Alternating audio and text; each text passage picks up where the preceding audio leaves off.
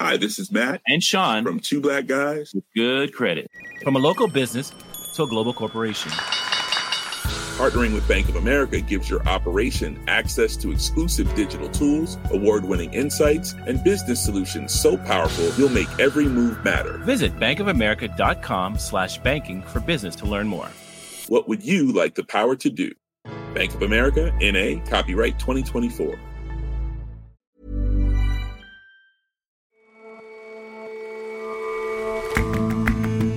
Hello and welcome to The Intelligence from The Economist. In New York, I'm your host, John Fasman. Every weekday, we provide a fresh perspective on the events shaping your world. China has tried to control COVID spread through lockdowns and quarantines rather than mass vaccination. That approach has confined many of Shanghai's 25 million residents to their apartments for more than a month, and they've become increasingly restive and vocal and few politicians are remembered with as much affection and respect as Nelson Mandela, South Africa's first democratically elected leader. But who do his name and legacy belong to? And should they be used to make money?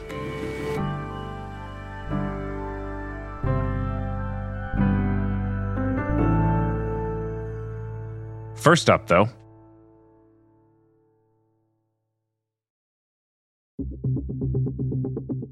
The United States Central Bank, the Federal Reserve, has faced widespread criticism for letting inflation get out of control.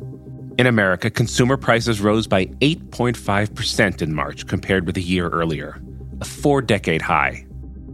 The chairman of the Fed, Jerome Powell, had said the bank was committed to bringing the inflation rate back down to a target of 2%. Yesterday, we saw the strength of that commitment.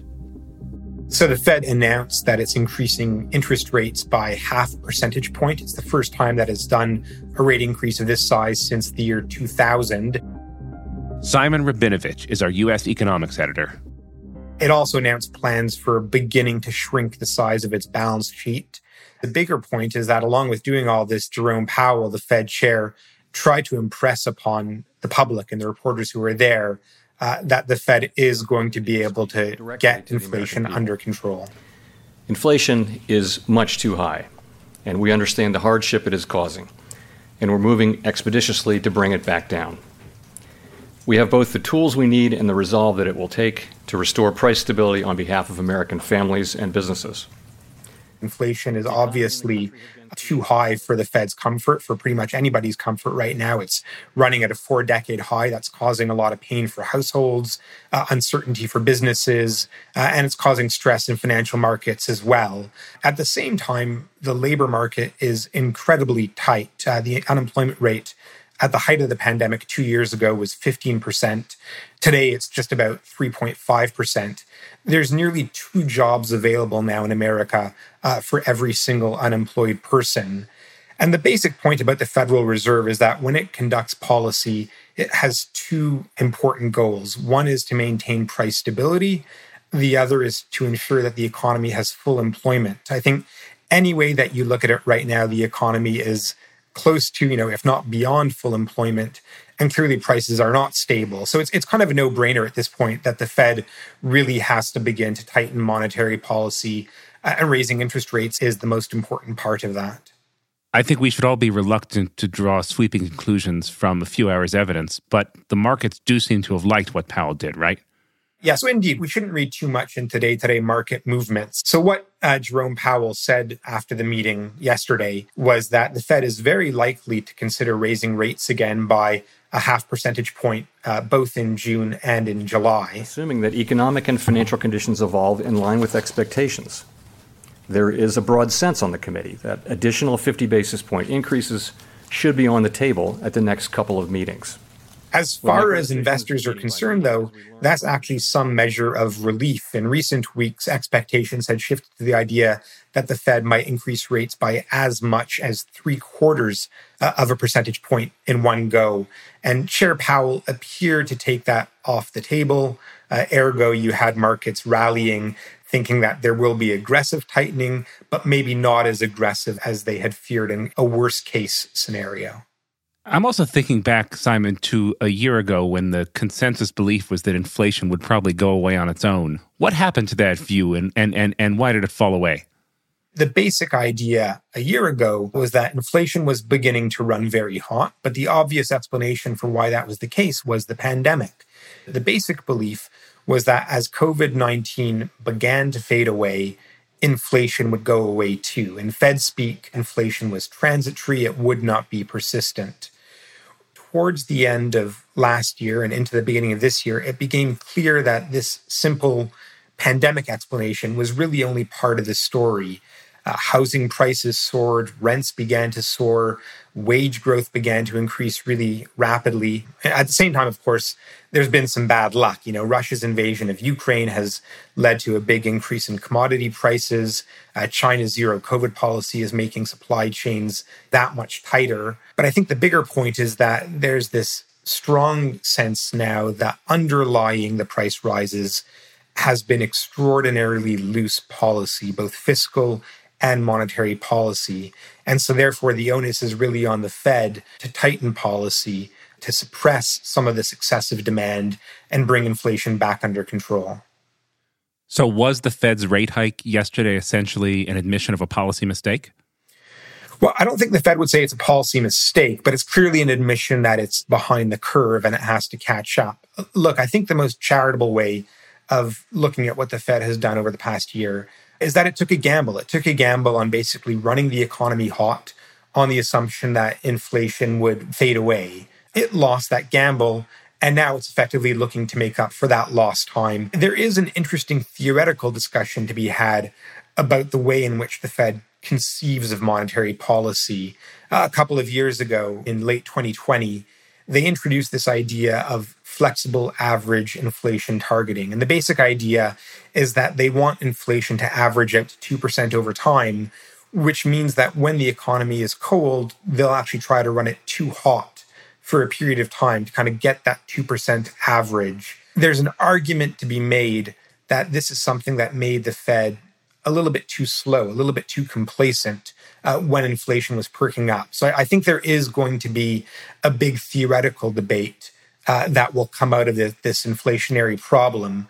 But for the time being, it's clear that what the Fed has to do is get inflation under control. And then I think that theoretical debate will heat up. It's a really fine line the Fed has to walk, right? Figuring out how to dampen demand without tipping the U.S. into a recession. Do you think that Fed policy currently puts America on the right side of that line, or do you worry that that that we do risk tipping into a recession? The omens are, are not great in the sense that you know the Fed has never before managed to reduce inflation from you know as lofty a level as it currently is without inducing a downturn. Chair Powell has talked about that about you know the incredible challenge that the Fed now has for itself. Now, I should say he, he believes that there is a way that the Fed can walk that fine line.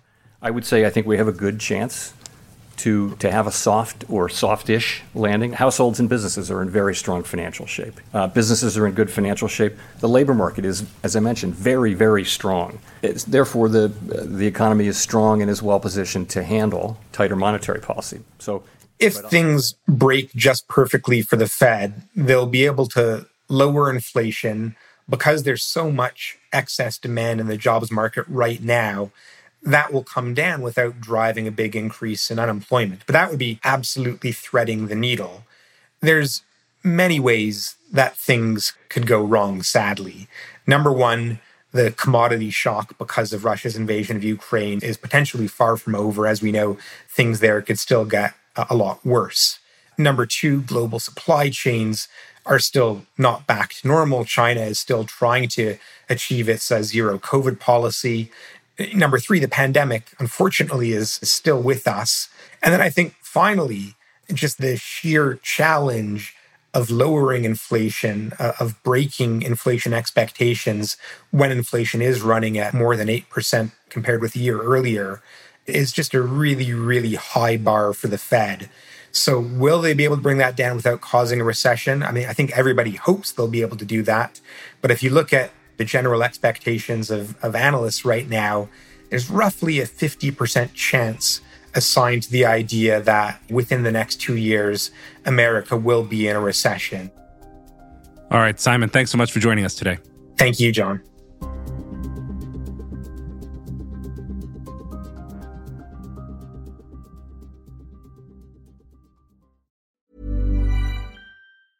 Hi, this is Matt And Sean from Two Black Guys. with good credit. If you own or operate a business, whether it's a local operation or a global corporation, partnering with Bank of America could be your smartest move. By teaming with Bank of America, you'll enjoy exclusive digital tools, award winning insights, and business solutions so powerful you'll make every move matter. Position your business to capitalize on opportunity in a moment's notice.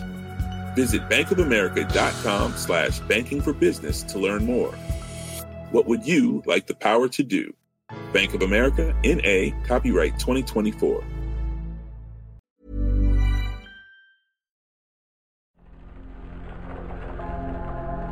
In Beijing, coronavirus restrictions are tightening.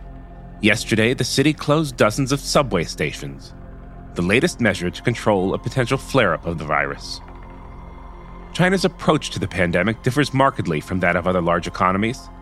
Instead of vaccinating most of its population, it's following a dynamic zero COVID strategy, one that relies on strictly enforced quarantines and lockdowns of cities. And the residents of Beijing have only to look at what's happening in Shanghai to see what may well be coming their way.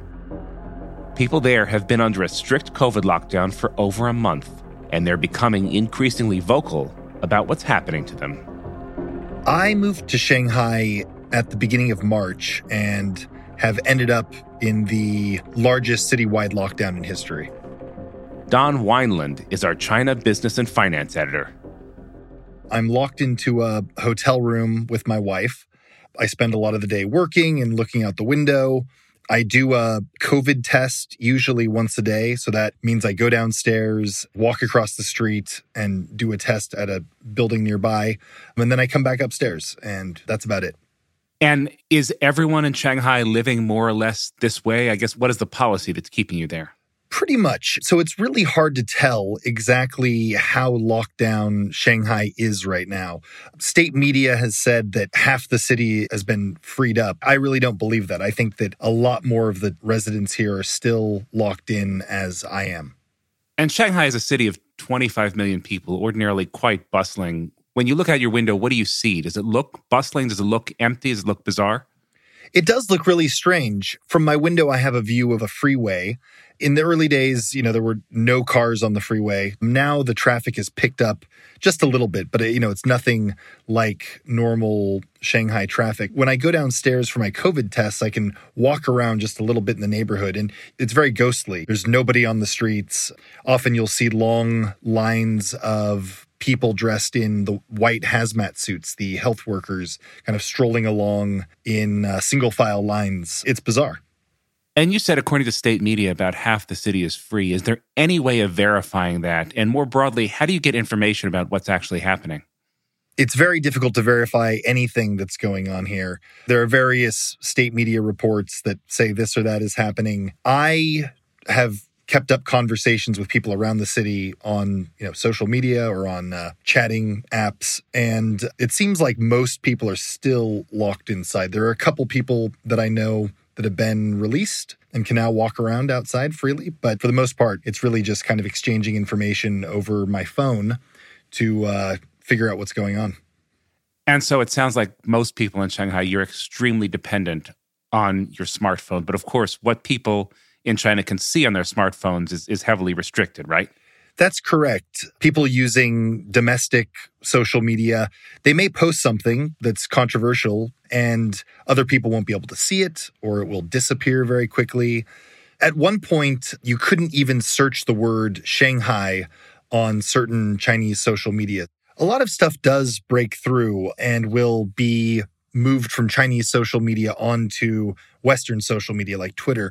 There's all sorts of videos of um, people in uh, white hazmat suits beating up Shanghai residents. Uh, there's one of uh, a dog being killed on the street by these people because they think that um, dogs can potentially spread COVID. One thing that I find particularly interesting is that these people are being referred to as white guards on Chinese social media. The reference is to the Red Guards of the 1960s during China's Cultural Revolution when um, young people rose up and were running amok, beating up teachers and authority figures. So to make the comparison between Red Guards and these uh, people in white suits, calling them White Guards, is pretty striking to hear. You don't often hear people making these types of comparisons with the Cultural Revolution right now in today's China. Another thing that people have been talking about is this footage of a drone that was circulating around a high rise neighborhood.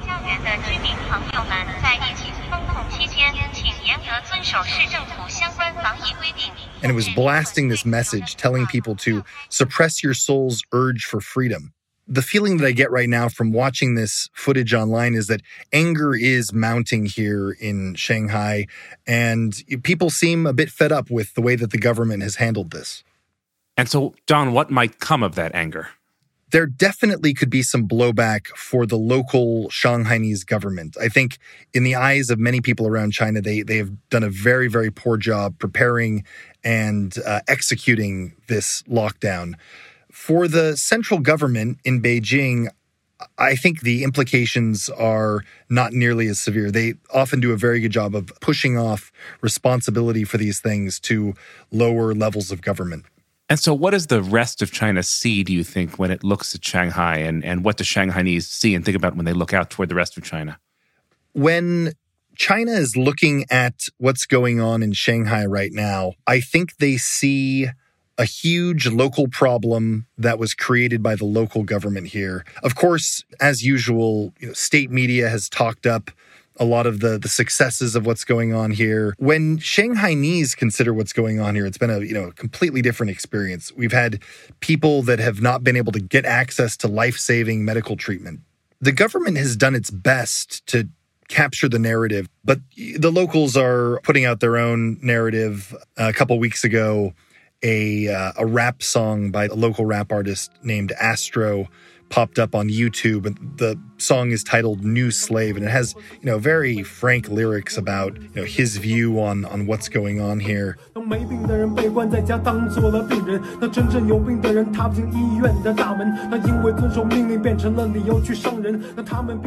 How you know people in uniform don't care about uh, everyday life here. All they care about is their careers. It's quite an angry tune. So, Don, it sounds like people are getting fed up. Do you know how long it's going to go on? How long you're going to be locked down for? So, there are signs that it's beginning to ease, but I was on a very short walk outside today.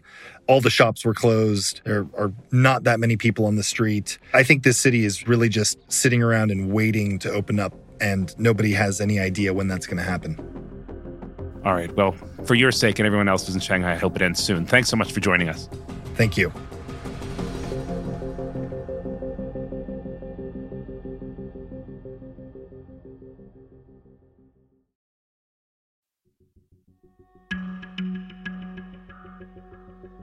In my job, I've stayed at some pretty rough hotels. So it was nice to go to a new boutique hotel in Houghton, a nice part of Johannesburg. John McDermott is the Economist's Africa correspondent based in Johannesburg. It's called Sanctuary Mandela, and it's no ordinary boutique hotel because it used to be the home of South Africa's first democratically elected president. He lived there through much of the 1990s. And there's lots of quite tastefully done tributes to the man. So some of the rooms are named in his honor. There's one called Madiba, which is his clan name. Another is called 4664, which was his prison number at Robben Island, where he was incarcerated for most of the time he was in prison under the apartheid government. Even the food is a tribute to Mandela. The chef was his former personal chef, and she's put together a menu featuring things that he loved, like Ethiopian kitfo he enjoyed on a trip to Addis Ababa in 1962, and his beloved oxtail, which he enjoyed throughout his later life. And who owns the hotel? Sanctuary Mandela is run by a local tourism company, but it is owned by the Nelson Mandela Foundation, which is a charity set up by the former president when he stepped down in 1999. And it's seen by the Nelson Mandela Foundation as a way to raise revenues, especially because donations have fallen off a cliff in recent years. before Mandela died in 2013, around 80% of donations to the foundation were coming from rich Americans, including some Rockefellers, Bill Clinton, the Gates Foundation.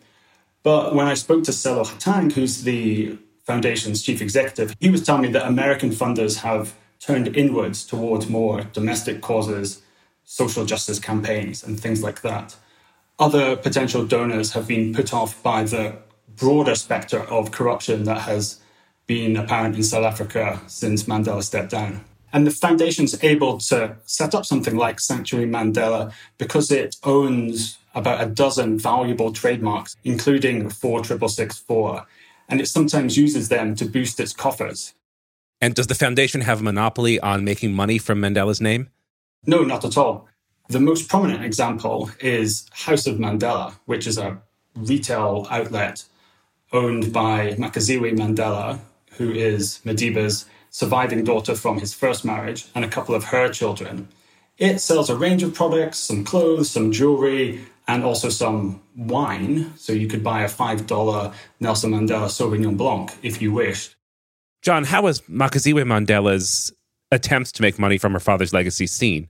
There's a real sense in which some South Africans feel his legacy is overly sanitized and that efforts to commercialize his legacy add to that process of sanitization. If you can buy a kind of $5 Shiraz with Nelson Mandela, what does that actually tell you about his genuinely kind of radical history? And does it undermine that? Often the family is accused of just downright exploiting the legacy. In December, for instance, there was an auction of the key that was used to lock Mandela's cell at night in Robben Island.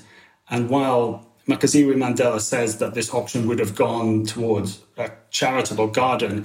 It felt odd to South Africans that perhaps Nelson Mandela's cell key would somehow end up on a wall in Cincinnati or Detroit or something like that, away from South Africa.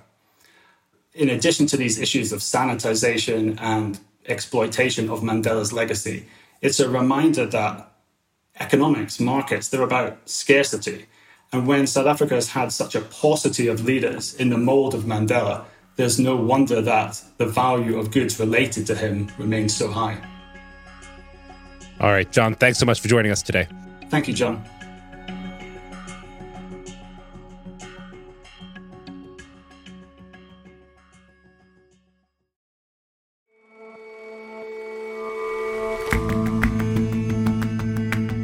That's all for this episode of The Intelligence.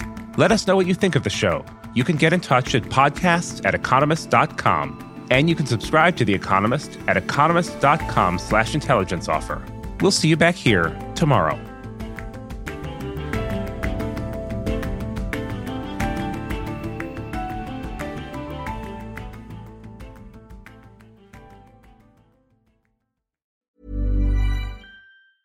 Hi, this is Matt And Sean from Two Black Guys. with good credit. If you own or operate a business, whether it's a local operation or a global corporation, partnering with Bank of America could be your smartest move. By teaming with Bank of America, you'll enjoy exclusive digital tools, award winning insights, and business solutions so powerful you'll make every move matter. Position your business to capitalize on opportunity in a moment's notice. Visit bankofamerica.com slash banking for business to learn more. What would you like the power to do? Bank of America, NA, copyright 2024.